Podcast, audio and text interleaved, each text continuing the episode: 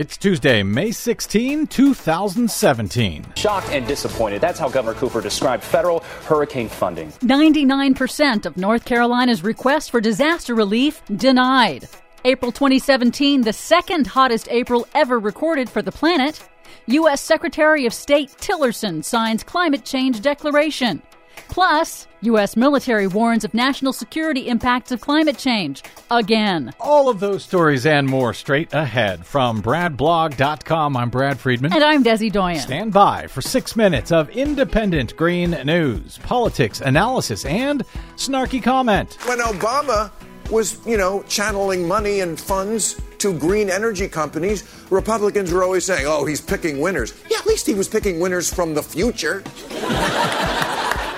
Not picking winners from the 19th century. Yep, this is your Green News Report. It's, it's like saying we got to get those blockbuster video clerks back to work.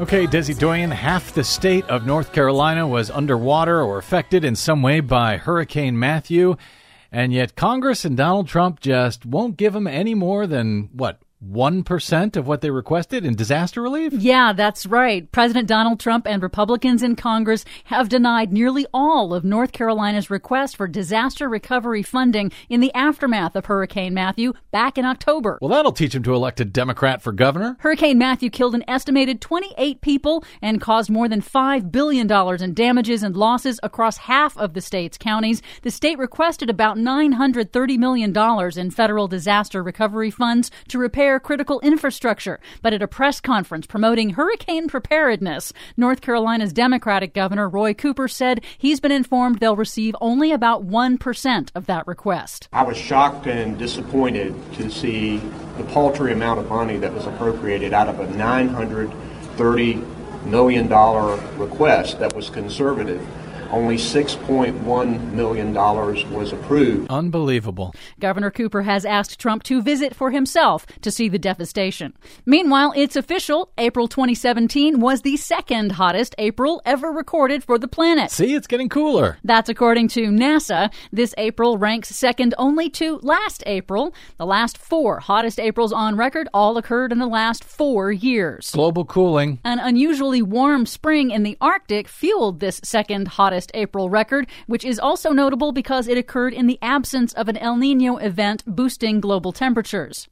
At least one member of Trump's cabinet has acknowledged the reality of man made climate change. Last week at the annual meeting of the Arctic Council, comprised of the seven nations with Arctic territory, U.S. Secretary of State Rex Tillerson formally signed on to the Fairbanks Declaration, a document that, quote, reiterates the need for global action to reduce both long lived greenhouse gases and short lived climate pollutants. Tillerson said, however, the United States will not rush to make a decision about whether to remain remain in the United Nations Paris Climate Agreement. Take your time, Secretary Tillerson. Never thought I'd be happy that the former CEO of Exxon was our Secretary of State, but he seems to be the only one with any sanity in this administration when it comes to climate change right now. Well, also with some sanity, the U.S. military. The U.S. intelligence community has also acknowledged that climate change is a national security threat. In the annual Worldwide Threat Assessment Report delivered to the Senate last Thursday by Trump's Director of National Intelligence, Dan Coats, the report warns that climate change is raising the risk and likelihood of conflict around the world,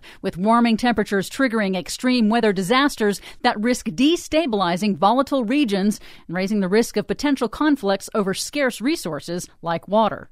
In Ohio, the company behind the controversial Dakota Access Pipeline has been fined more than $430,000 for air and water pollution violations by the state of Ohio. In just seven weeks of construction, Energy Transfer Partners' new Rover pipeline has already caused 18 leaks and spill incidents, including an estimated 5 million gallon spill of drilling mud that smothered a pristine Ohio wetland. The Federal Energy Regulatory Commission has also ordered the company to not start any new construction in any new locations until an investigation of the incidents is completed. So, once again, this is the company that runs the Dakota Access Pipeline, that controversial pipeline up in North Dakota approved by Donald Trump.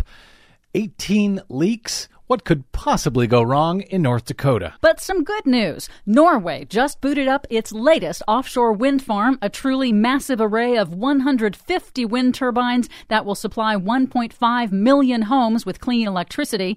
Here in the U.S., Maryland State Public Utility Commission has approved two new proposed offshore wind farms to begin construction next year. The Maryland wind farms will be only the second and third offshore wind farms in the entire United States. But onshore wind farms are booming. The wind industry just had its strongest first quarter in eight years, according to a new report from the American Wind Energy Association. The wind energy sector in the U.S. is growing so quickly that, according to the report, a new wind turbine rises in America every two and a half hours. For much more on all of these stories and the ones we couldn't get to, please check out our website at greennews.bradblog.com. I'm Brad Friedman. And I'm Desi Doyen. And this has been your Green News Report.